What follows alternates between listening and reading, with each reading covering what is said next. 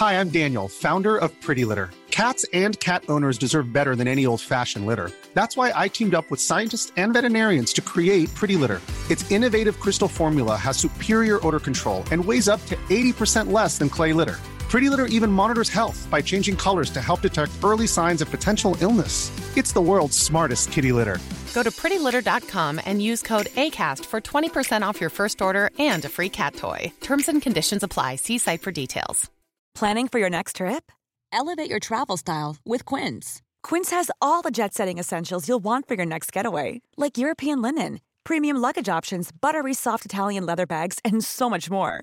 And is all priced at 50 to 80% less than similar brands. Plus, Quince only works with factories that use safe and ethical manufacturing practices. Pack your bags with high-quality essentials you'll be wearing for vacations to come with Quince. Go to quince.com slash pack for free shipping and 365-day returns.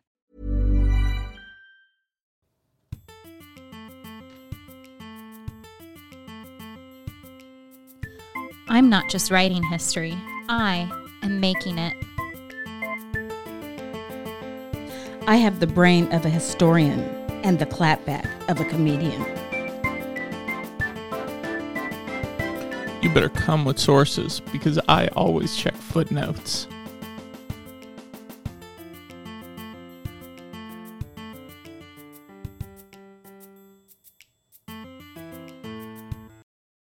Hello, welcome to another episode of Historians on Housewives. You're here with me, Casey. Hi, you're here with me, Dr. J. Mill, the millionaires. You're also here with me, Max, flying economy.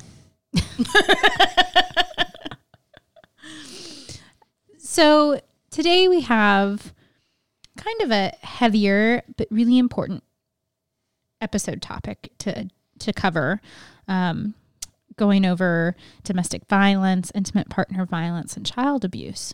And so you might notice for listeners that tune in regularly that our Bonko Party and our Bravo News segment are very close to the beginning so that we could handle all of the more light, lighthearted things initially right up at the front without interrupting the flow of the conversation later.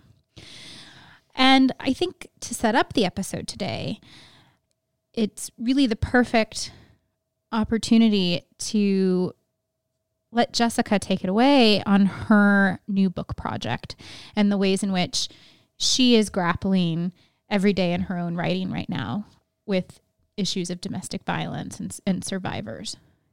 Well, thank you. I'm so excited that we we are doing this episode. Um, it's a very important episode, and I think that it has the potential to actually change some people's lives. Um, hopefully, the if people are listening that are struggling with um, an abusive situation or or aren't quite sure if they're in an abusive situation, hopefully our guest will help clarify and and provide some steps for you to assess your situation my second book project, or rather my next book project, I never thought I'd be able to say second book.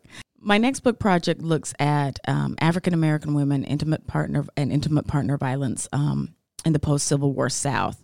So I look particularly at the first 50 years after enslavement and how African American women are protesting things that might be happening in their personal life. Um, this is the first time, I need to underscore this, this is the first time that African American women had legal control of their own bodies. So I deal with questions such as if they go and take a husband to court or a boyfriend to court um, because he is beating on her. Or if they alert the authorities, what does this mean, particularly in this moment when at one point, um, you know, you, they're testing the boundaries of having legal rights.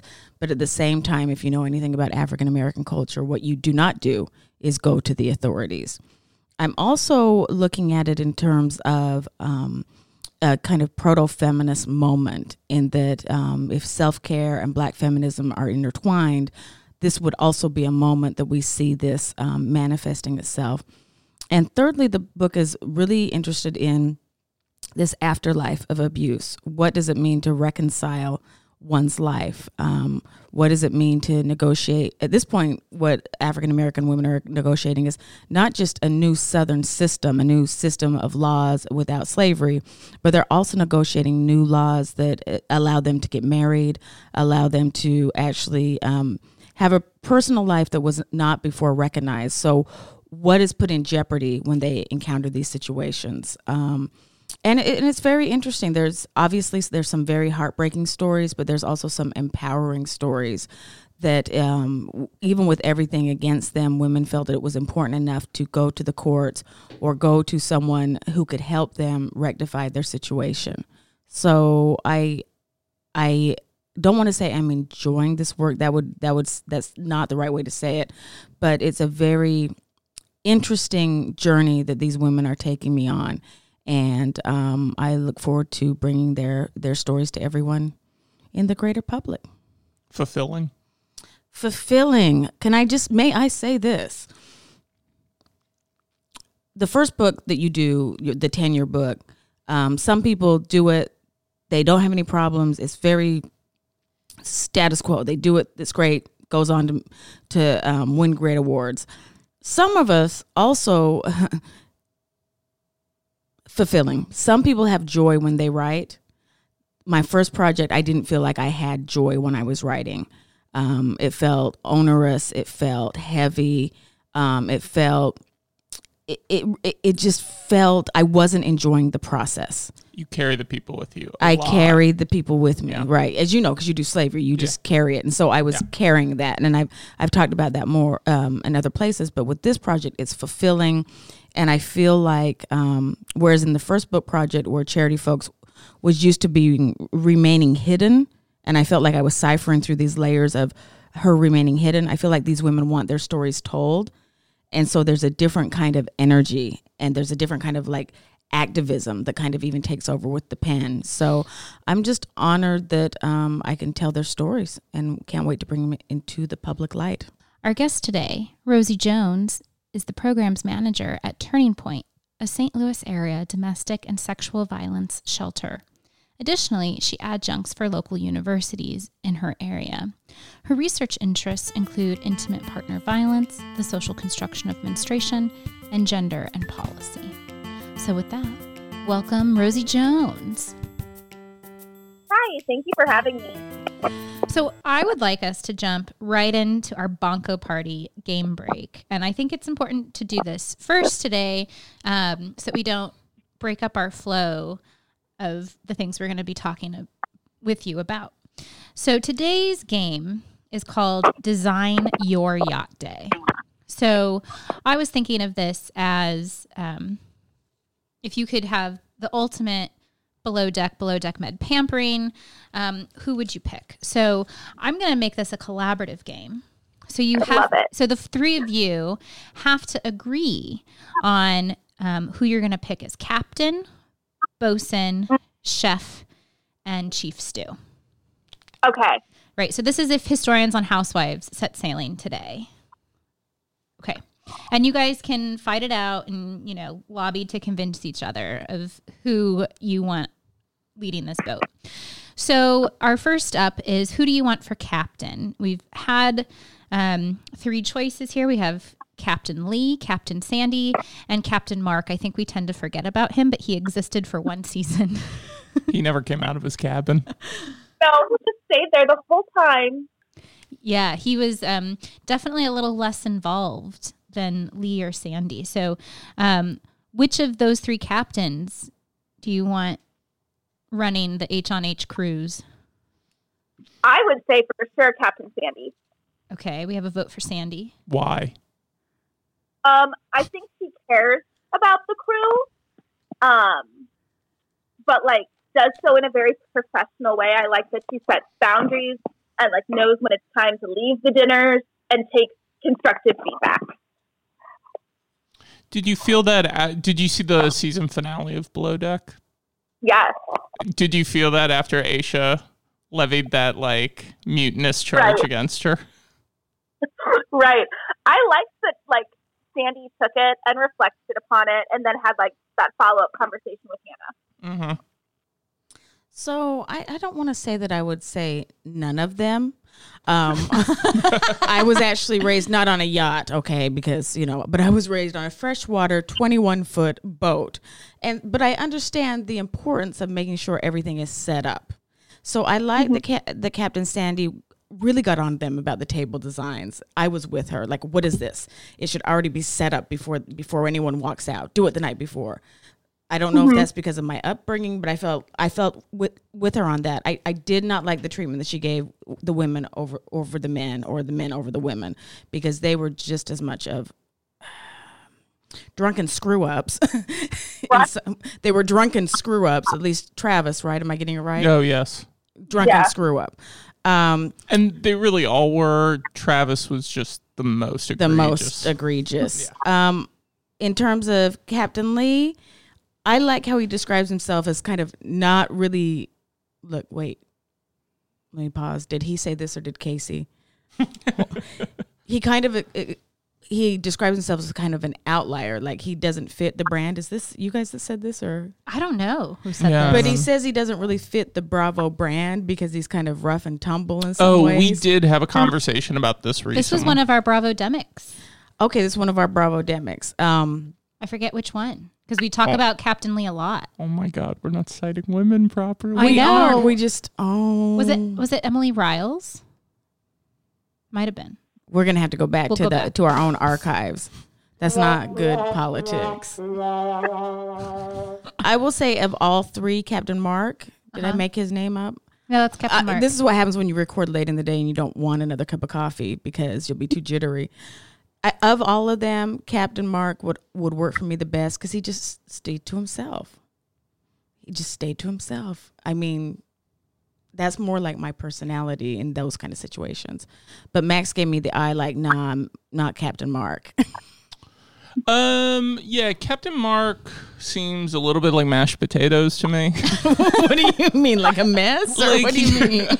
he can be a mess. No, he just seems like we're filming a show here. Like, give me a little something. Like Lee always puts his masculinity up front and center, and I think that's part of his appeal on Bravo. And he brings it for the camera. Is that what you're saying? He brings it for the camera. Captain Mark didn't leave his room. Like, I think some people are going to be like running to their computers right now, listening to us talk about Captain Mark. what did Captain Mark look like again? yeah, so you're saying he didn't just didn't give us enough? yeah. I'm gonna have to go with her guess that like Sandy might be the best, and this might come from me feeling a little mutinous on board the ship, and I think Sandy is the most lax, as we saw with Jack. Uh, Jack. Jack. Jack. yeah, with Jack this season of like not actually doing the work. He At was all. Yeah, he was really lazy. Are you gonna cave? Are you gonna say Sandy? We have to have consensus. I mean, politically, I can't not say Sandy, right? All I put can, It's on Bravo. but I did go ahead and say this is the positive and the negative. So I was well representative and analytical about it. Sure, I'll cave if you guys want to go with Sandy. That's fine, but I insist on a white party and the white gloves. Okay. All right. So now we are on to our bosun, and this list is a bit longer because we've had a variety of bosuns. Oh wow, I thought the game was over. we got a captain. We're done. Okay. So do you want Eddie, Ashton, Chandler, EJ, Kelly, Joao, or Conrad? What, wh- who do you like, Rosie? I think I might have to go with Conrad, but but it's really a lesser of all evils kind of situation. Um, I didn't think it was fair that Hannah got more of the heat Mhm. during their romance. Um, but I think as far as like treating other people, I think Conrad probably comes out as the strongest for me. Yeah, it'll be really interesting to see how Ashton does. But um, I feel like Conrad um, maybe seems like he was one of the more passionate about working on a boat. Yeah, I mean, I think he grew up around like New York Harbor. or I mean, something. Joao is passionate about boats. He just doesn't In get along with anybody. Yeah, I, I- let me just say that Joao will not be on the team with me. He will not be doing anything for fear that the toxic masculinity will be released um, somewhere along the trip. Um, I'm going to be voted off this particular conversation because of all the choices you gave us. I mean, I guess Conrad, but despite what I just said about um, Travis and Jack, one of them would just be so much more fun. Travis did bosun Oh. for like one one or two days while Joao was, Was recovering sick. from hepatitis. hmm Well, Travis is a good addition, I might go with Travis instead. Um, I can- we're talking I can- about I can add- and I mean- Yeah. I can add Travis since he technically bosuned for like a day. it was either going to be that, or I felt like I was going to have to argue the merits of Joao because I Oh, felt God. like if we're stuck at sea, listen to me, hear me out. If we're stuck at sea, you're like really staring at me right now. if we're stuck at sea, I want the guy that is like setting his clock to the stars. Like he seems like he is on top of Point everything. taken. He's a complete ass. I don't want to be around him when we're not working. I don't even want to be around him while we're working. We're supposed to be getting pampered. oh, if we're pampered? Yeah, who is steer- who is steering our boat? Oh, yeah, then him. I want that guy because he, well, Travis too. Travis, he's got he's got the the fun. He's got the the water toys out. He's got you know he's gawking at you inappropriately, making you feel attractive. He might have a beer in his pocket. Trav, if you're here for a fun time guy, Travis is it is great. He's gonna you know break all the rules about what is appropriate and not appropriate. But if you want someone we trust our life with, I mean, I guess Joao. I went with the responsible decision, but I think if we're there two party, we probably we want to get into a situation that may cause a lawsuit. How do you feel about the addition of Travis, Rosie? Um, I agree. I think he's much much more fun um, than a lot of our other choices. But like, if the ship is thinking, I want uh, Joao. You want jo- Joao too? Is that what you said? Yeah. Yeah, if, if, it's, if we're in active Titanic mode, Okay. then yes. Okay, Point. so Joao, if if we actually need a concern for safety, Just so you know, he is not going to let women and children go first. Just so No. you know, if That's- anything happens, That's why he's I want taken him. over the life preserver. You know, you're not, or whatever the the piece of whatever. Um, what was she hanging on at the end the of the show? door. The door. The door. Yeah, he's going to knock you right. that off was of definitely big enough for Jack too. That- yep. but that's why I want him. I want him to look out for numero uno, me. Okay. so you are thinking like an academic on this ship, yeah. but um bump. Okay, how about picking our chef? We have a couple chefs to pick from here: Ben, Adam, Leon, Mila, or Kevin, the new guy. And for those of you that were watching the first episode of the premiere and were really confused about why he was yelling Mr. Dobson in the toilet, his last name is Dobson. so he was having a movement. Yes, he was very, very ill. He had like an internal discomfort, like some sort of bug or something, and it was impairing him from being able to cook um, for the guests. I But so he have- kept he kept yelling Mr. Dobson, but Mr. Dobson is his name. Can I just say he's out because he's not ServSafe if that's Right. around the Right. food. right. Absolutely not. Okay, who is your favorite chef, Rosie? Um, so I think if if I'm not dealing with them actually in the galley, then I would probably say Ben because I don't know if I would trust Adam to actually follow my preference sheet. That's so true. It's a good point. Right, because he did that. He knew that that guy didn't want onions. Yeah, and he gave him days worth of onions. Yeah, yeah. I mean, I suppose I I already cooked like Mila in college, right? Like if you need really cheap nachos in the middle of the night. you could be a five star Michelin chef on board a super yacht. Yeah, I appreciate you throwing Mil- Mila in there just to look representative, but come on now. She shouldn't be on on the list at all. She's left. Ser- she's less ServSafe than Kevin. Oh yeah, didn't she lick the steaks? Yeah. Oh gosh. Okay. Okay, so Rosie's going with Ben. Are are you guys okay with Ben? I am affirming Ben. I was already on board with him before so- the question was finished. Casey loves Ben, and I've been trying to love Ben for so long. I'll just leave it with he will take care of all my weird academic dietary issues and restrictions. So I'll go with Ben. I won't. Well, no, I don't Begrudgingly. I'm it gonna sounds like. begrudgingly. I'm like, ugh, I don't. As a person, he could give us more. I think in general, all the chefs could give us more as people. You know what I'd love to have? Like, I would like to have. This is my fantasy. Let's have a below deck, but let's have someone like, oh, I don't know, Gordon Ramsay or one of his spin-off people, like the presentation of the food, all the details. Can we just switch shows? Okay, for your chief stew, you can choose from Kate, Hannah, or Adrian. So those are your your three stews. However, Kate Chastain has said recently that um, Dorinda Medley would make an excellent stew. Yes, because, that because, instant- because of how she wants to make it nice. So I am willing to put Dorinda Medley here as your chief stew Yes. as an option, even though she hasn't appeared on the show, but because Kate says that it is the housewife that could stew. You're just putting her on there because you know she'll decorate for every holiday. Yes. Those would Yeah. be the best table settings. Dorinda Medley, hands down. What do you think, Rosie? Dorinda all the way. Okay. Okay, so we just had we just had a Dorinda crossover, but we're really for it. What do you like about Dorinda, Rosie? Um, all of how her little decorations at her house, that scary like Bethenny looking doll, um, the cake, everything. I the, well, I she has a fifth room really that she could bring along. So you love her Berkshire's parties then? Yes, I think they're adorable. I definitely wish that I could just peek inside her decorations closets.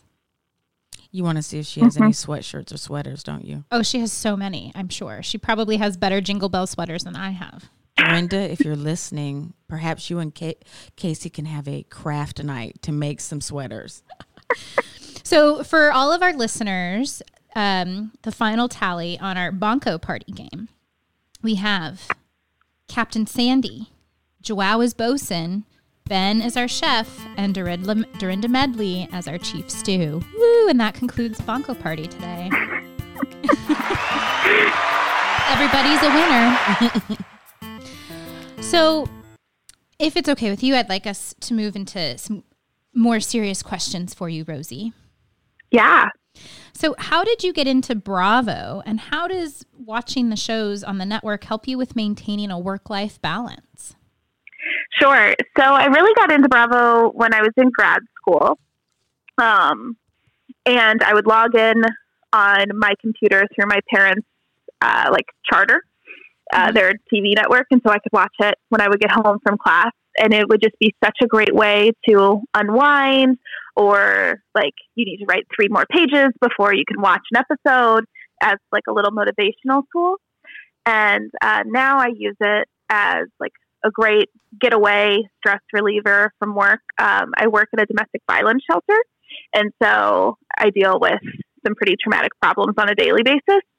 And it's really nice to go home and watch stuff that it like captures problems that are big and small, but a majority of the problems are things that would be great to have as problems instead of like the problems that I deal with uh, with our clients every day. Yeah, I would think that um, dealing with, you know, can can Kyle buy this watch when she's on vacation seems like like a much lighter issue for the day. Right, absolutely. So I am super remiss because I forgot to ask you to share your housewives tagline with us. Yeah. So Rosie, please share what your housewives tagline would be. Okay, and I'm going to start like moving my head, so it's very dramatic. Um, I don't play the victim. I help empower them. Oh, that's I love love that. it. That is so good. That is so Thank you. good. That is so good. Are you going to you have a sound effect? That deserves some applause. That was such a good tagline. That was so good. I'm going to ask you to repeat it. There were multiple levels to that. You should so have seen all of our faces. We were all like instantly like, whoa. So, can I ask you to repeat it on 3? Sure. One, two. Oh, let me cuz you're going to get dramatic and move your head. And action. I don't play the victim. I help empower them. I just love that. That's such a good tagline. Mm-hmm. That just resonates. Thank you. Like I think it brought tears to our eyes and not I'm not being Aw. sarcastic. Yeah. That was beautiful. Thank you. And it's such a perfect tagline for the work that you're doing and the things that we're talking about today. So I am thrilled that that is your tagline. Me too. I think that is a great segue into my into my question that I have for you, which is how does viewing Bravo shows help people understand the kind of work that you do? Sure. So I think a lot of people think that domestic violence, intimate partner violence, sexual assault can be kind of this far off thing that happens to their friends or um, kind of gets whispered about. And there's this really big public and private divide that, like, if you hear something, you don't want to say something, you don't want to say too much about it because what happens in the house stays in the house. That's their business. Um, but when we see intimate partner violence on Housewives franchises, it kind of peels back that curtain and shows that intimate partner violence can happen to anyone, regardless of class, race, gender, sexuality, geographic location. Um, it can really permeate all those levels. Um, the dynamics may be very different, but that power and control stays as a consistent theme.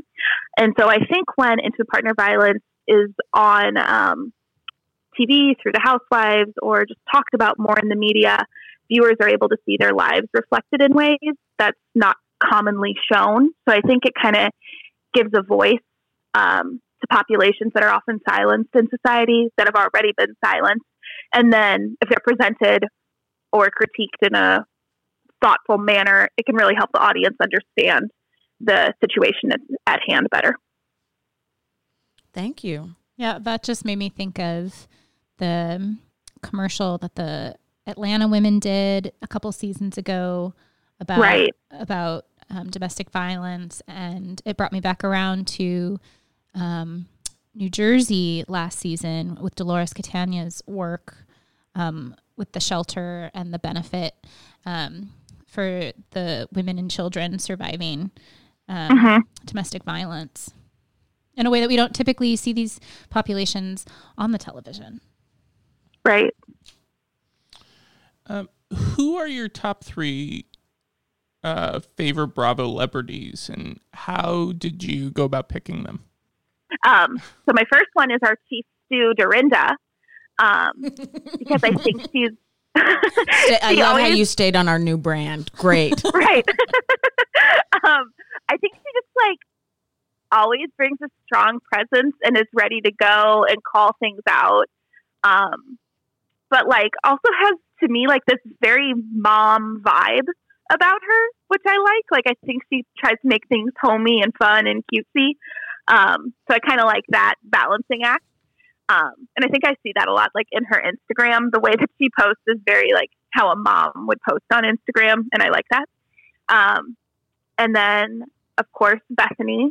For me, I think uh, it's nice to see like a strong, empowered woman. Um, sometimes she can be problematic, but like I like that she speaks her mind, and then also speaks the viewer's mind sometimes too.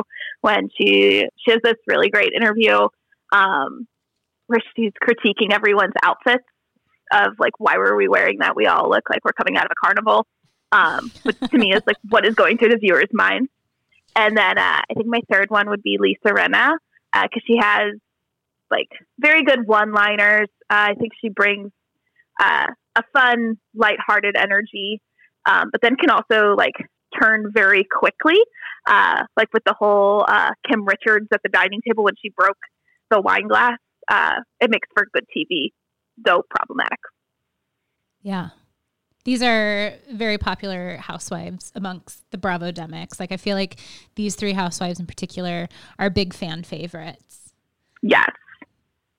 So you mentioned that you have some conflicted feelings about the new season of Orange County. So I was wondering where you are at with all of these Orange County women right now. Yeah. So I just watched, I'm a couple weeks behind. I just watched the episode where Kelly um, bonks Shannon with the mallet. Yeah. Um, She didn't do it hard, according to her. no, and I, I don't think she did it that hard. I think she looks like a jerk when she did it. And like her entire commentary throughout the retreat so far has been very jerk like. Um, but I don't think she did it that hard. I think Shannon's just being a drama queen. And I, I don't know. I feel like there's a lot of fabrication of storylines this season that it just doesn't seem super organic to me. That I, I think Gina and Emily's friendship seems organic to me, but I think the forcing of like Tamra and Shannon and then Vicki as the friend to me that seems very calculated. I think the kids on the street would call it thirsty, calculated, Yes. and thirsty. Yes, it is thirsty behavior. So do you just feel like it's a little too contrived right now? Yeah, too contrived. And then I also, I don't know, I just got such a weird vibe with that whole train rumor because I don't know. I thought it was strange and maybe it's just the way that I've only heard people talk about trains, but normally when people talk about trains that I've read, it's it's usually not a consensual act. And people are talking about it, right? And people are talking about it as if like if Kelly had participated in a train, then they would be like I guess the hope was that she would be slut shamed. But usually a train is typically like a sexual assault or I- multiple rape. So I just think that was Mhm. handled very poorly. Sorry, I keep cutting you off. I'm like, yes, Sorry. this is it. You're the first person I've had this conversation with. Um, anytime I hear train, I hear I, I hear violence. I hear the, Right. it- consent. There was no consent, and to have them throwing the, that this around like this was an indication of her loose and wanton ways. It didn't work for me. If she, if they had said she's polyamorous, if they had said she had a threesome, a foursome, or what have you, but the language of train um, doesn't tell me that would be a it wouldn't be a, it is something that you shouldn't be shaming some someone over Mm-mm. And I mean, what re- I mean, all that is problematic. What sort of took it that over the top for me too. I don't know if you've gotten to this part yet, but when Braunwyn talks about her own um, sexual experience with her husband, have you? When Oh, they're in no. the, when they're in the hot tub. Oh, do you mind if I spoil something? No, you for can spoil it. Okay. Um, so Braunwyn, Tamra, and Emily, and maybe Gina. They're all in the hot tub together. They're all naked in the hot tub together at one point, or close to naked. And um, Braunwyn reveals that for her husband's 40th birthday, Any any big birthdays? So I think it's the zeros and the fives. oh, maybe, it, Yeah. okay. Yeah, big Yes, birthdays. Big birthdays. but specifically for his 40th birthday, uh, they had a threesome, and it became this like, mm, it, I don't want to say they were quite. They weren't as judgy. In They- fact, they Gina said something weren't. like, "Oh, maybe a threesome would have saved my marriage." Um, she gets home and she lets her husband know that, "Hey, I told the women about our threesomes, but don't worry, like Tamra does it too, right?" So then it, all of a sudden, like Tamra and Braunwyn are in this world where they're doing threesomes, but none of the women mind, and like that is like healthy, um, you know, edgy sexual activity according to the women. But then you have you know, this Kelly on the train, which comes across as hyper racialized to me.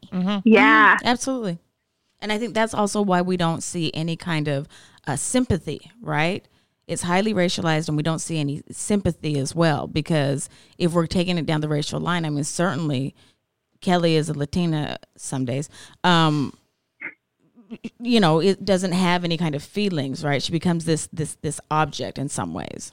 But also, I mean, it's a it's an amazing plot point in and of itself because look at how far we've come in some ways on the show since Vicki's on the side of the mountain in Whistler, screaming at Lauri that she's never had a three that she's never had multiple partners in her life, and she's calling her a piece of trash, and like her head literally looks like it might pop on the side of Whistler Mountain. and now look at you and now look and like at look at you. how far the, the cast has evolved right so um i i i feel like in some ways this fits in with your analysis rosie of it feeling very forced and kind of contrived Yeah. because it's not like they already haven't had many parties where tamra's talking about you know what her and eddie do in the bedroom and even the very first episode or second episode when they're at her new housewarming and she's drunk and she's screaming Eddie like I want it in the butt but like all the guests are still there right Right. So- That felt so strange. do you remember that this was this season Yeah. yeah Yeah. That felt so strange. And then they got up on the, the like, um, bar and danced yes exactly during this very, like, barbecue esque. Right so it's so hard for me to see that these They're- Kelly they're train thirsty. accusations They're- or even they're Kelly and cocaine as being anything else but almost like a um, like a racial attack against Kelly Mm-hmm. in a lot of ways. My thirsty comment, of course, was to Tamra and Eddie. Um, Max has his hand up like we're in the classroom. Hold on. well, I was also going to say, like Kelly, um, Ke- like we're also talking about this like it's a true rumor. Oh yeah, She's that part. denied it. Oh yeah, that part. So like not only are they feeding into the rumor and slut shaming her, on top of that, like she's denying it, and Braunwyn is over here going like, "Look at me, look at me," and my threesome. Yeah, the racial politics are. Yeah, and I mean, I feel like Kelly in this moment has even said, "I wouldn't mind doing a threesome someday," right? But that's also not a train, which mean like which would mean, uh, you know, according to Kelly, that these are activities that she hasn't yet engaged in, right? So the fact that they are slut shaming her for things that she is like I, I haven't done, and even if she has done, right? Like I I I I can't understand the slut shaming aspect of it. Well, if, you know, if, if they're not going to treat everybody the same way. There's also this gender divide, right? Because threesomes, oh, okay, it's the man and two women, two women, but w- w- wait for it to be a woman and two men. Let's let's, let's Right. flip that script. And all- oh, Braunwyn said that's like totally off the table for them. It's usually off the it's table for it's every the man. husband and, two, and and her and another woman. But then you have trains, right, where um, you know multiple men and uh, a woman victim. I think that people lose sight of the fact that actually, however you s- if you, if you do the the um, reverse, you can actually have multiple women seducing and actually raping a man. So let me just go off on that sidebar for a minute. Um, everyone's looking at me like I took the train off the track. Rosie, do you want to speak? No, you're No good. pun Go for it. so I, I i while we're on this and we're on this like sexuality question and also about um, consent and non-consent one of the things that we have spoken about the three of us is this um, real housewives of orange county episode with tamra's son and it's called naked wasted Oh, do you remember this? It was like season three, like really, or season Oh, four, no, I really, don't. really, really early on. very early on i'm i'm giving casey the cue because you know we've been very impassioned about this but there's this episode where everyone wants to plot uh, um, against gretchen right the new the new girl and tamra's the ringleader And Gretchen's fiance Jeff at the time um, was dying of, of um, Cancer. cancer. I forget which kind of cancer, but he had cancer. He was very, very ill, and so she was out at a dinner party at Tamra's, and um, Tamra tells Vicki that she's going to get her naked wasted. And what happens next is Tamra's son assumes the responsibility of not just, you know, enjoying Gretchen, playing with Gretchen with drinks, but also making lewd and lis- lis- licentious Gestures and comments at the table, At, at the table. and then How he- old is is this Ryan? this is Ryan, and he must have been like maybe 23 or ish. between somewhere between eighteen and twenty three. No, he was, because he comes in season three when Tamra first came on, Uh-huh. and then he was 23 because I remember Simon giving him a talking to. Like that was like So he might be Okay. 23 or 24. But it's Yeah. like clear that he's like had this conversation with his mom that they're going to take down Okay. Tamra. And then he essentially Take down Gretchen. or take down Gretchen. And then he essentially corners and kind of kind of traps Gretchen in a room and she's clearly um and the camera's outside the room, so we don't actually see Mm-hmm. what goes on in there. But there had been coercion throughout the night to like get her to drink more. Um, I was watching it recently in like prep for this, uh, and um, at one point, Ryan very subtly gives the sign for a shocker into the camera, which at is, the dinner table. which is like um, a, a sexual act to be performed on wi- women with your hands, and like mm-hmm. like that he was like planning on doing that to Gretchen. It was completely disgusting. and she and like she's like pretty oblivious. Like she's just that drunk. And tamra Oh my knows that she is. And tamra is very vocal with vicki about how she is essentially going to make gretchen blackout drunk and you know essentially sick ryan on her and this is what happens and it's left very ambiguous in the show as to what happens and you know because gretchen's engaged to an older man who's dying um you know we i don't really think it's really ever conclusive what happened in that room i think that we can assume what happened in that room and the fact that gretchen i, I don't think she would ever admit she what left happened before any. She said that she left before anything occurred. right So I'm gonna just go with what she said on it. Right. But it was it was probably the most horrible housewife scene of any franchise I've ever seen, just in what Yes. uh, one housewife was willing to do to another. hmm Indeed, indeed, and I think that that forever just I don't want to say colored tainted how I viewed Tamra because I mean it was very it was very it, it wasn't just mean girl it was very predatory right No, that's abusive behavior. indeed right right we can all agree on that mm-hmm. I heard you I heard you uh, on the mic going Ugh, what who it was it was really it was really disgusting so Right. That is that is that is really manipulative and dark. Just scary. So, do you mind if I quickly insert our Bravo News update here because it's actually about Orange County? Sure. Okay, so here's our Bravo News update music.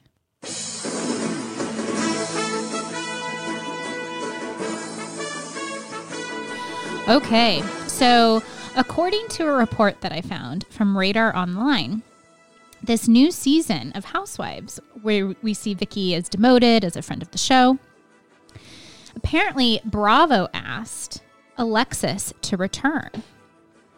And Alexis said she could not and would not return until Tamra Judge was off the show. So Tamra's still on the show. We don't have Alexis back. I I wonder if that means if they give Tamra the axe, if we get Alexis. Um, apparently, since Alexis's departure, Tamra has profited by selling Jesus Jugs coffee mugs. Um, Jesus Jugs being the nickname she gave Alexis Yes. So um, I wanted you three, as our expert panel, to weigh in on what you think of this potential for a return of Alexis, a single Alexis minus Jim, and um, how you feel about Tamra still being on the show, how you feel like it might go with Tamra off the show, however you want to take this. And the other piece of Orange County Bravo breaking news is that Kelly alleges that Steve Lodge didn't even buy Vicki's engagement ring, that Vicki went and picked out and bought her own engagement ring. Uh, because because she could not even be a friend of the show apparently if she wasn't engaged on camera. So this, these are two different stories that I found. So, however, the three of you want to take that, Rosie, you're up first. Sure. So I would say that our last conversation is more proof that it's time for Tamra to go. Um, absolutely I think, pastime yeah, I think moving her out of the show would also perhaps spark some of some more organic storylines. And any thoughts about Vicki buying her own engagement ring? Oh, um, I can see that happening, but I also feel like the outrage surrounding it comes from a very gendered place of what are our traditional um, relationship steps? Who's going to provide the ring? What does the ring signify? Um, how would that take away from his masculinity and all that good stuff? Cool. And I would add, um, Vicki buying her own ring is consistent, right? It's consistent to the brand. It's consistent to Mhm. her being the moneymaker. So it's not it's not off script or off character at all. Yeah, I agree with all those points. I mean, she really, Steve Lodge, I think, is the only house husband to, or or fiance in this case, to have two human rights court cases against him when he was a police officer. I believe this is alleged. I read this in the OC Register. Um, so like, I guess because I'm not particularly fond of Vicki, like they deserve each other. so. For those listening, Orange County, California is not as as horrible as, as this show is making it out to be. There are nice people in Orange County, California. Yeah. I'm but we here. still do have tense race politics. Absolutely. As yeah, most places in the United States. Yeah. Yeah. Well, thank you. That was an excellent panel weigh in for Bravo Breaking News. So Okay, can sorry. we pivot to Real Housewives of Beverly Hills? Rosie, given your work on intimate partner violence, can you discuss the early seasons of Beverly Hills, particularly Taylor's storyline? Yeah. So we meet Taylor um, and her husband Russell in season one. And when we first meet them, we see that they don't have your typical fairy tale romance, that it's very much a business based romance. I think Taylor says that it's 80% business, 20% romance. Um, but she knew that when she got married, it's what she, quote, signed up for. So she says that she understood the dynamics of this relationship. And we see, um, I think it's their first interaction together, kind of this demeaning, like belittling conversation they're having at a restaurant. And Russell says, So, what's the latest with your little company? And Taylor kind of pushes back and says, You know, don't call it little. Um, but she also says she doesn't want to rock the boat too much in case Russell finds a younger, better thing. Um, saying that, you know, implying that she's a car to trade in and then he can upgrade and get a better, faster, shinier model. Um, but then season two comes in and there seems to be some chatter that Russell and Taylor's relationship isn't just based on it's not based on business and there's not this romance, but there's actually um, a level of abuse to it.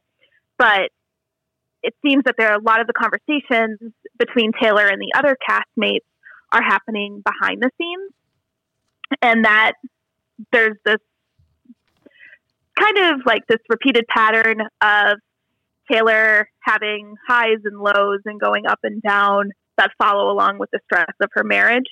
And then it all kind of comes out at this tea party that Lisa Vanderpump has um, with Camille Grammer um, exposing Taylor's secret. Um, do you think that Taylor's experience with her relationship was representative of other survivors? I think so. I think trying to keep a brave face to the outside um, while going through something very scary and traumatic inside your home. Uh, I think that is a parallel that a lot of people who are in abusive relationships find. Um, I think a lot of the questions from her friends are a lot of the things that survivors say their friends and family ask them. Like, well, we don't see any bruises, or why are you, you're just telling me all these awful things about him. Now you're leaving our conversation to go away with him for the weekend. Why would you do that if he's such an awful, terrible, scary person? Um, so that's a lot of the rhetoric that survivors hear, and we were hearing Taylor um, have to face those questions as well. And also, I mean, with this most recent season of Beverly Hills with Camille in the conversation during the Kavanaugh hearings, saying mm-hmm. that um, well, I'm a victim too, and I told everybody. So she should have, uh, Dr. Blasey Ford should have told everybody because that's what I did. Right. It seems very much uh, that Camille maybe quite doesn't understand that survivors need to have control of their own narrative, and they may not be ready to talk about it on the same timetable as the next survivor, and that's totally fine. They need to just decide if they want to talk about it, who they want to talk about it with, when they want to talk about it, um, what social circles they want to bring it up with, um, that it's really never the right of a third party to call it out, to expose it, um, because that can make things really unsafe for that survivor um, to have that out in the open. Um, so going back to Taylor and Russell serving kind of as this foil for uh, Lisa and Ken. Um, and specifically talking more about Ken situating him in Vanderpump and Beverly Hills, he's he comes off very aggressive, very belittling, um, and demeaning to um, to to employees, to women on the show. Um, how would you situate him in relationship to Lisa and the other Beverly Hills housewives? Yeah, so I think that Ken's masculinity like really comes out as this protector role of Lisa. That he like his big fight with Kyle in the kitchen this past season. Um, or when I think it was with um, James Kennedy, he, you know, tried to give him this really tough talk to James about Lisa. Um, that he shows this toxic masculinity to protect Lisa, but because he's protecting her, people aren't quick to call it out because he's falling in line with what like a romantic man should do, protect his like his partner. I feel like the only person that really called him out for it was Yolanda. Yeah, yeah.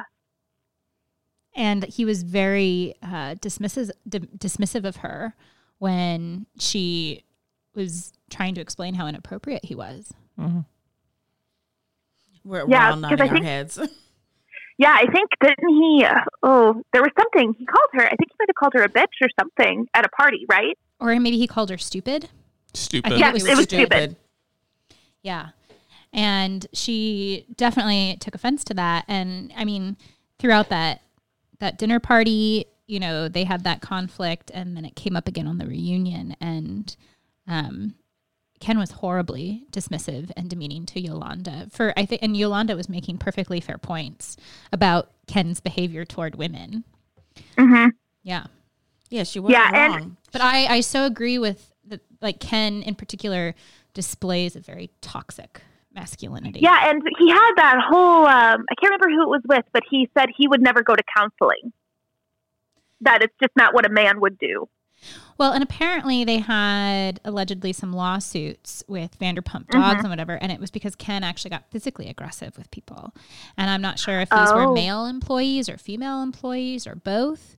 As it was alleged. Right. Uh, but it was alleged that part of their lawsuits going on with Vanderpump Dogs was Ken's aggressiveness with other people. That transcended just a verbal aggression, but had moved into like physical or altercation.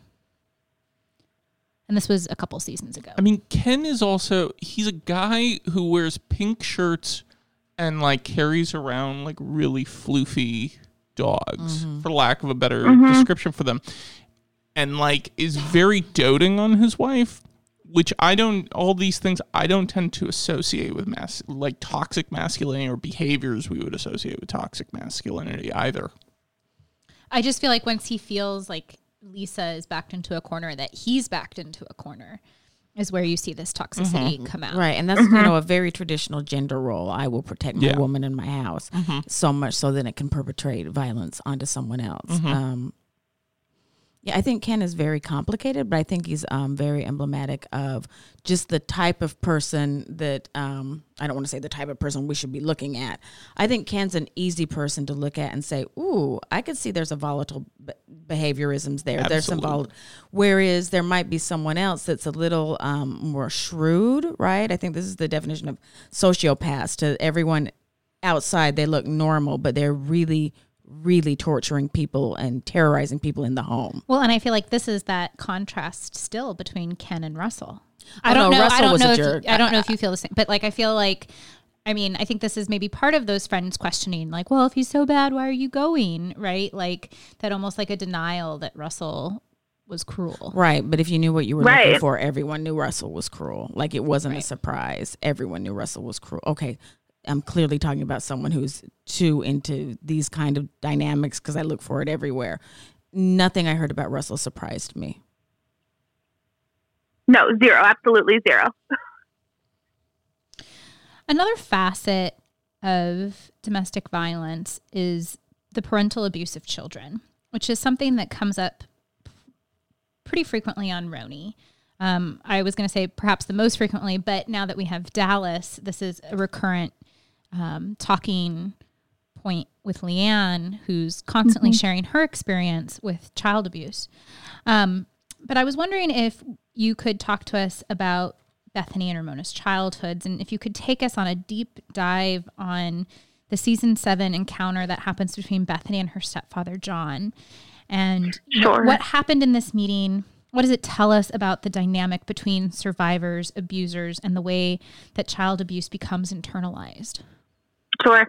So to start with Bethenny and Ramona, they really have like a heart to heart about their abuse, and I think see a lot of themselves in one another when they open up about their very traumatic and dangerous childhoods.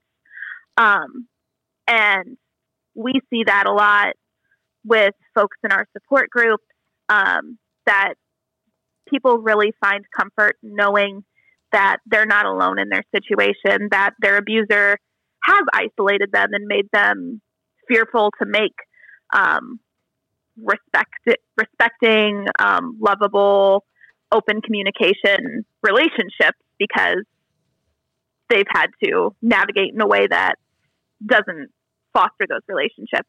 And so people who have experienced abuse often find um, really meaningful relationships with other people who have experienced abuse because they can empathize, they can say, we're not alone in this. So I think that was really meaningful for Bethenny and Ramona to have that conversation. Um, but that happens a couple of seasons after Bethenny has this conversation with her dad. Um, I think it's her stepfather, but she refers to him as the only dad that she's really known. Uh, and so she goes to Florida to chat with him. And before she does that, she meets with a friend to kind of talk about it. And the friend is a old friend. I think they like knew each other in high school, and so she was aware of the dynamics of Bethenny's parents, um, and even just the way that they're talking about the childhood um, abuse that Bethenny's witnessed, or the abuse that she's witnessed in her childhood, rather, um, is a little problematic. And so the friend says, um, "Well, you know, your dad had a bad temper. Uh, she she made him crazy, as if it's as if a woman is supposed to be controlling a man's behavior. Um, that's a common narrative that we see, I think, in society. That well, why didn't she just not do that? Couldn't she have just done what he asked for, and then that situation could have just been avoided?" Um, so it puts blame on the victim again. Um, but it also really shows how children are used as bargaining chips a lot of the times in um, violent or abusive relationships. That um, kids can be, the custody of kids can be used to control or manipulate uh, one parent against the other. And so Bethenny has this conversation with her friend in preparation to go talk with her dad. And so when she talks with her dad, um, we get a lot of really interesting themes. Um, she says that she's not really like she she wouldn't change anything about her childhood if she could. That the abuse made her who she is. She's stronger because of it. Uh, and to me, that's a really dangerous road to go down um, because kids don't need abuse to be stronger. They kids should be safe and should be empowered. That I fully recognize that when terrible traumatic things happen, the way we deal with them is to try to put puzzle pieces in our lives together. Um, but Bethenny also goes back to say, I hold no anger. Um, he's a good person and you can feel that. So it's a lot of melding of trying to reconcile these feelings of love with the terrible things the person that you've loved has done. Um, and we see that a lot with anyone who has an abusive partner because at the end of the day, most likely they fell in love with that person. That person's not a monster 100% of the time. We know there's a cycle of abuse um, where there's a buildup, there's an explosion, and then there's a honeymoon. Um, and so that person loves them and really wants to try to make it work. Uh, and I think we see that coming out with Bethenny and her relationship with her father. Um, when they kind of talk about everything, her father, John, says, I'm sorry for what you've experienced. Like he keeps repeating that phrase, which to me is kind of like a cop out because it's not taking accountability that he had a hand in that experience. Um, it's just saying, I'm sorry for the circumstances, not saying, I'm sorry that I caused those circumstances. Um, so I think that that's a way a lot of abusers say they are going to be better. They want to change. Um, but at the end of the day, the first step of change is to take accountability for your actions. Um, yeah. And then it also, it kind of concludes with Bethenny saying that other people have experienced worse trauma. Um, but that's also a common thing that abusers say to kind of invalidate their own feelings. I, I would agree with everything you say. And, you know, you're the resident expert. I think in Bethenny we see what it, what um, is a perfect example of what I call the afterlife of the abuse. Not PTSD, but more like these lingering consequences that permeate all aspects of uh, of one's life as you as you just um, demonstrated so i guess i would actually like to ask you about leeanne from real housewives of dallas Yeah. in conversation with this how do people survive their abuse in some ways what are their coping mechanisms I- I just think that there's something about this kind of afterlife and how women are making, in these cases, these women are making sense of what happened to them and how it becomes a story arc. And I feel like Bethenny, Ramona, and LeeAnne demonstrate different coping methods. Absolutely. hmm Um, so I am. I watched. I just watched the episode of Dallas where they're sitting around the table and LeeAnne is talking about her abuse, and everyone they're in Mexico at um the new Carrie's house. Um, and everyone seems to be really tired of LeeAnne bringing up the abuse that happened to her. Um, but as someone who works in the field, to me, that kind of triggers something in me that says, okay, she hasn't actually processed the abuse. Um, and she wants to talk to people about it. And it can be really damaging if you want to talk to people about it and then you keep getting shut down of now is not the appropriate time. Um, you know, we'll talk about it later. At the same time, people do need to be held accountable for their own actions. Um, but I think it's the responsibility of society to understand how abuse and trauma can influence people's actions as well. Do you think that um, the way that LeeAnne brings it up is similar or different to how Ramona does?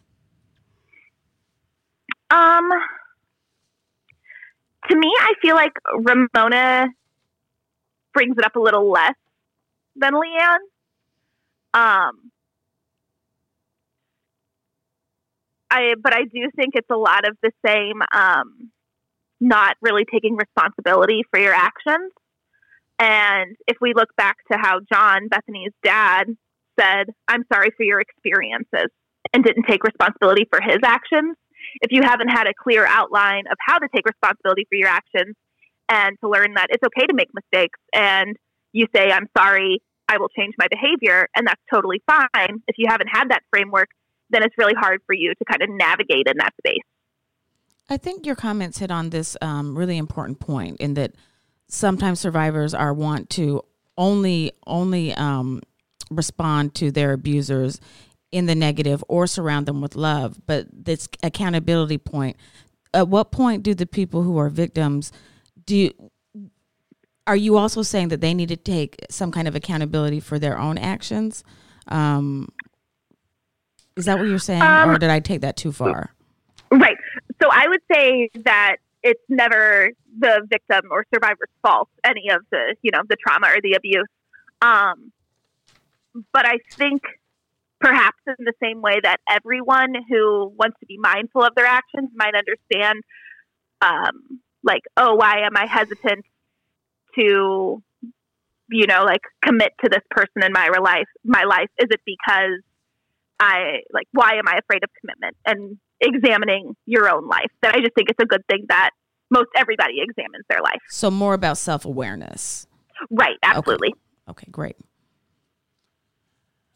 What about moments when women are being abusive on Bravo shows? Um, how are women committing abuse positioned differently on the shows, or maybe dismissed or ignored in these moments? I'm thinking ab- uh, about Kate Chastain, uh, for one, on Below Deck, um, and her 2016 domestic um, violence arrest. Yeah, so I think especially on Housewives, we see a huge dismissal of it. That um, like um, on RHONY, like with Jules and with Kelly, um, it's not really brought up until the finale, and then it's brought up as one question, and then they move on about it. Um, and I think it's seen that even so, I think a lot of times we see that oh well, the woman is being positioned as the abuser. A, that couldn't happen. B, if that did happen, it couldn't be so bad. Is the narrative that I think we get a lot of the time. Yeah, but this this is of course not true, right? Oh, absolutely. Yeah. Right, because we know intimate partner violence is about power and control. Um, physical violence can happen, but then there's a range of emotional abuse, uh, financial abuse, econ- uh, economic abuse for financial abuse, um, just different isolation techniques. And so we know that it can go in all directions. It's not. It doesn't just have to be based in a heterosexual relationship um, with the man being abusive towards the woman. Um, I think when we get those storylines where it falls out of the norm, we don't really know how to handle it, and so it just gets brushed under the rug. So, can we talk? Thank you. First of all, thank you for all of this um, um, kind of deep dive into some of the most disturbing aspects of, of reality television. Um, I want to sh- pivot just quickly to Southern Charm. I don't know if you watch mm-hmm. Southern Charm. Um, yes, I do. Excellent. So, can we talk about the dynamic between Thomas and Kathryn? What can you say using Thomas and Kathryn as an example about the life cycle of controlling relationships or the life cycle of, of abuse? Yeah. So Thomas and Kathryn um, was actually a pretty uh, like interesting, um, like almost study to see with me and my girlfriends, um, because I was very much in the same way that we talked about um, Russell. Like to me, Thomas was showing signs, like classic abuser signs from season one. Um, but a lot of my girlfriends watching the show very much thought that thought that you know Kathryn was the one bringing down the relationship. Um, but we see a lot of power and control with Kathryn and Thomas. Um, that there's the life cycle of their relationship very much is get together, move in, um, twice they had children together, um, and then kind of live in this honeymoon period, especially when Kathryn's pregnant, um, where Thomas offers to pay her rent, um, make sure she's set up, make sure people aren't attacking her, and then once she has the children, um, Thomas really aims to isolate her from all of her friends. Do you see a lot of cases every day in your center at St. Louis? Of of various types of of um, domestic violence issues, whether it's you know intimate, intimate partner violence, child abuse, um, issues of healthcare workers. Um, like, what is? I mean, what does a day at your shelter look like? Oh, sure. Um, so we are a thirty bed shelter. Um, consistently, though, we have more than thirty um, folks with us. Uh, if mom and kiddo or kiddos want to co-sleep together, then we let them ha- let that happen. Um, so if there's like a mom and her three-year-old want to share the bed, we let that happen. So typically we hover around 34 people in shelter. Um, we get hotlines 24/7, um, 365 days a year. We're always staffed, um, but because we usually are over capacity, we can't accept everyone. So we try to refer them out to our partner programs um, but it is very challenging for people to find a program that will a accept them and then also fit their needs. Um, so the shelter that I work at is very inclusive, um, and we serve anyone of any gender. Um, and we also don't look at their relationship to their abuser. So some shelters say it has to be intimate partner violence. So if they're getting abused by a cousin or a brother, they wouldn't take that person into their shelter. We're very fortunate that our framework allows us to bring those people into our shelter. Thank you. Um, I, I mean, I, I, I just feel like it's important to let people know what what this looks like, right? Like what a day right. in, in your life looks like, um, helping people and the kinds of cases you see, and um, you know how you know potentially difficult it could be for somebody to find a place of refuge to go to you know while they right. are, are trying to find help and a way out of their situation and, and back on their feet. Right. Yeah. Something that was super shocking to me um, when i started working here was the amount of clients that come in who don't have their like license social security card or birth certificate um, because their abuser has either taken it or has physically destroyed it in front of them, which then makes it extremely hard to leave because then you don't have any identification of who you are. So you can't get a job. Um, you can't enroll your kids in school. Um, if you get pulled over, you're going to get be in a lot of trouble.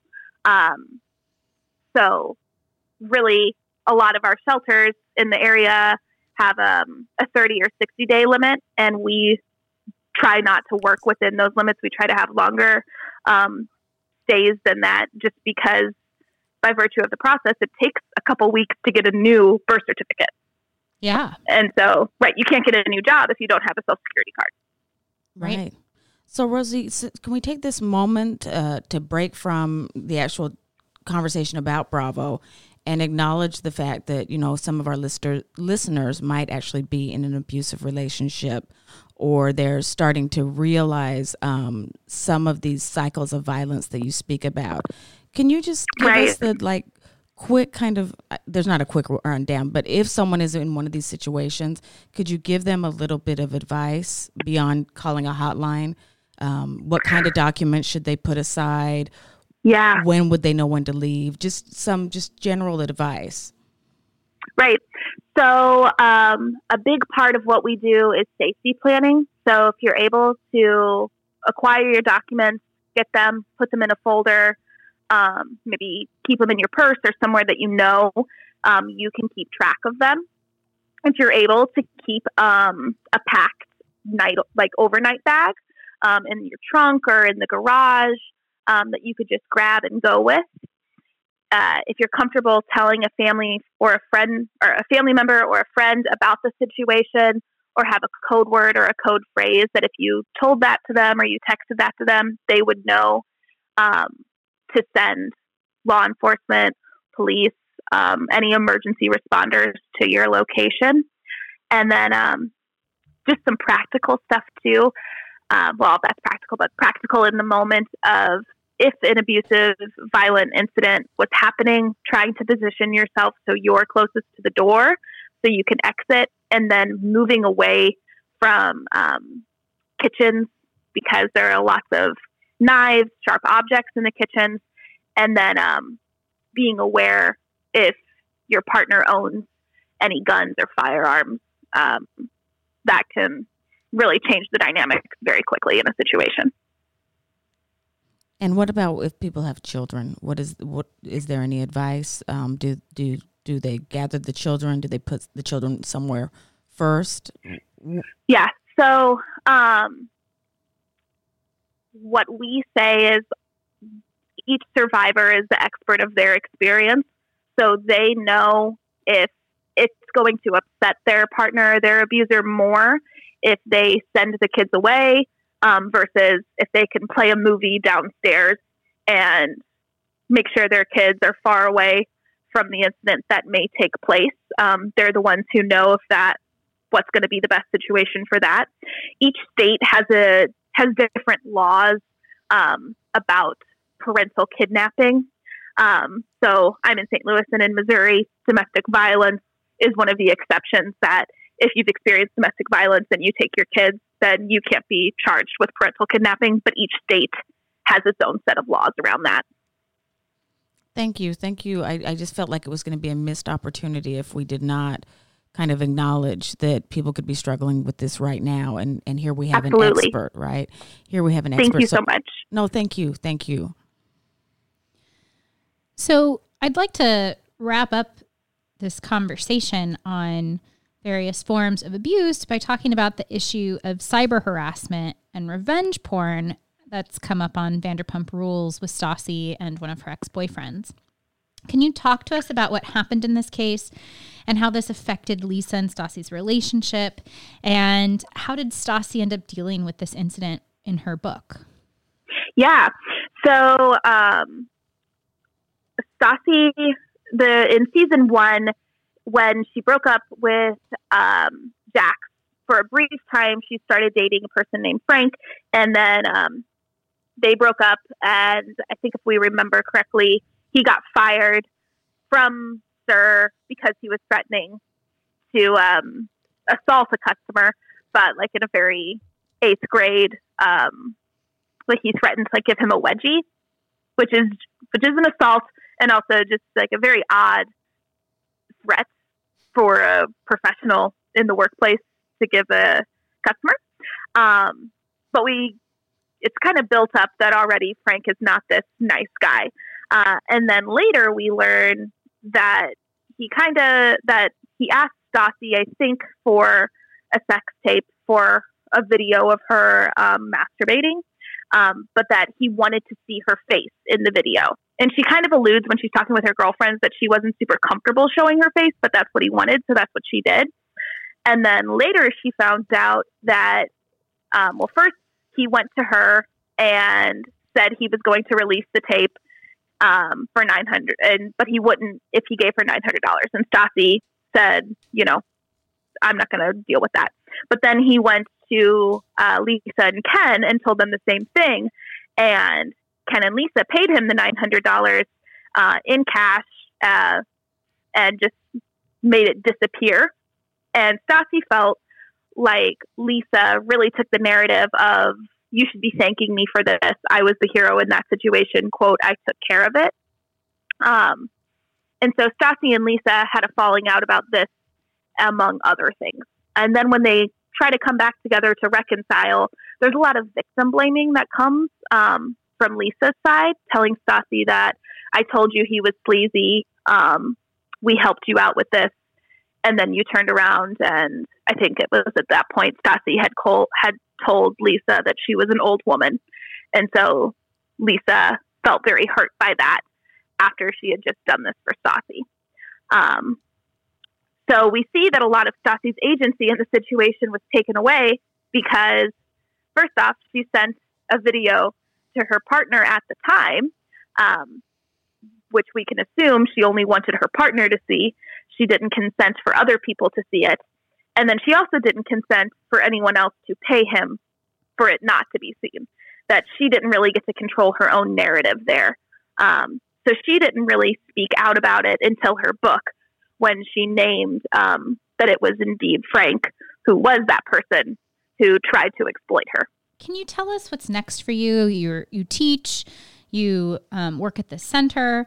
I also think we haven't necessarily mentioned it, but we probably should that it that these sorts of abuses can happen regardless of what your relationship looks like um, or relationships, right? Like this happens within families. This happens, um, you know, within um, the LGBTQ plus community too. It just isn't something that happens between heterosexual couples like we see on Bravo.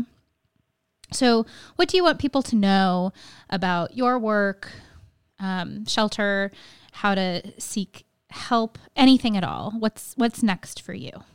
So, I'm going to continue on um, in my life of teaching, um, working at the shelter, and really pursuing those uh, aspects in my life. I would also really be interested in um, delving into becoming an expert witness um, for court cases. And so um, being able to give testimony about what a typical relationship looks like, um, the power and control cycles, uh, and trying to enlighten people using the legal system so we can hopefully get more just results um, in that in that part of our society. Um, I am also writing a chapter for the historians for the historians on housewives book uh, on intimate partner violence. Ooh, and which so we're so excited about. yeah, I'm very excited. I think it's it's such an important topic, and it's really, um, I think, like you've said at the very beginning of the podcast, it's not something that's typically um, portrayed on on the television in in this kind of way, um, or can be such an important tool for for talking about yeah, so I'm excited to catch up on um, more of the franchises, more of the cities, so I can make sure my chapter is super inclusive um, and really looks at all of the dimensions of intimate partner violence. And if anyone has um, any ideas, inputs, um, I would love to be able to chat about that. Um, email is probably the best way at Rosemarie, R O S E M A R I E, Jones, J O N E S, nine eight at Gmail. And do you have a Twitter or anything like that that you use? I have an Instagram. Um, and that handle is Rosemarie, how it's spelled in my email, but with three E's, and then Jones. Great. Thank you so much for being here with Thank us today. you. I feel like this was a really important episode and you know, it's it's I think f- filled with a lot of things that you know, it's tough to think about and talk about, but it's really important to sit with. Indeed, and Rosie, as as as I tell my students when we do Black Women's History, um, wi- uh, particularly Black women and violence, self care is so very important. So thank you for the work you do, and I hope that you engage in some kind of self care after this episode and each weekend. Thank you so much. I'm on my way for margaritas. Beautiful. Thank you, thank you, thank you. And we're so looking forward to your chapter and working with you more with historians on housewives. Thank you. Me too. Thank you for joining us on another episode of Historians on Housewives. As always, you can find us at historiansonhousewives.com where you can propose your own episode topic or journal article, ask us questions, and send us feedback. You can also follow us on Twitter, Instagram, and Facebook. Our handle is at HistoriansH, and we tweet Sunday through Thursday. Thank you, Rosemarie Jones. This show was brought to you with support by Barbara and Mark Spear, Saddleback Community College, Christina Hinkle, Christina Gamberpour, Jed Merlasky, Pete Murray, Cody Baker, Molly Callahan, Dr. Joaquin Galarza, Courtney Crow, Lara Loper, Kim Bettendorf, and Luis Ocio de Dios. And remember, scholars do Bravo too.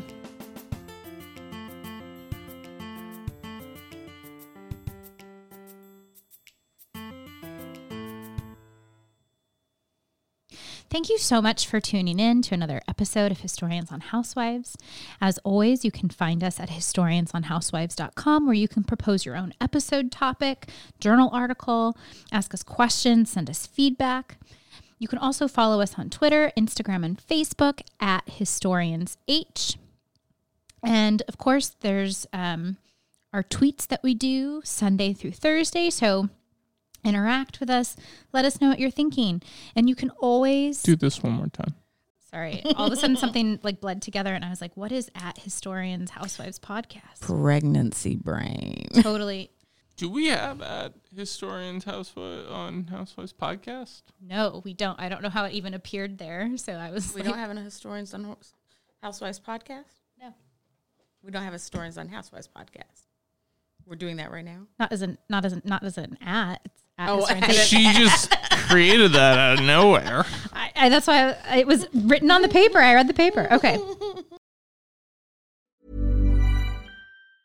Mom deserves the best, and there's no better place to shop for Mother's Day than Whole Foods Market. They're your destination for unbeatable savings, from premium gifts to show-stopping flowers and irresistible desserts. Start by saving 33% with Prime on all body care and candles. Then get a 15-stem bunch of tulips for just $9.99 each with Prime. Round out Mom's menu with festive rosé, irresistible berry chantilly cake, and more special treats. Come celebrate Mother's Day at Whole Foods Market. A lot can happen in the next three years. Like a chatbot may be your new best friend. But what won't change? Needing health insurance. United Healthcare TriTerm Medical Plans are available for these changing times. Underwritten by Golden Rule Insurance Company, they offer budget friendly, flexible coverage for people who are in between jobs or missed open enrollment. The plans last nearly three years in some states, with access to a nationwide network of doctors and hospitals. So, for whatever tomorrow brings, United Healthcare TriTerm Medical Plans may be for you. Learn more at uhone.com. Imagine the softest sheets you've ever felt. Now imagine them getting even softer over time. That's what you'll feel with Boll and Branch's organic cotton sheets. In a recent customer survey, 96% replied that Boll and Branch sheets get softer with every wash. Start getting your best night's sleep in these sheets that get softer and softer for years to come. Try their sheets with a 30-night guarantee. Plus, get 15% off your first order at bollandbranch.com. Code BUTTERY. Exclusions apply. See site for details.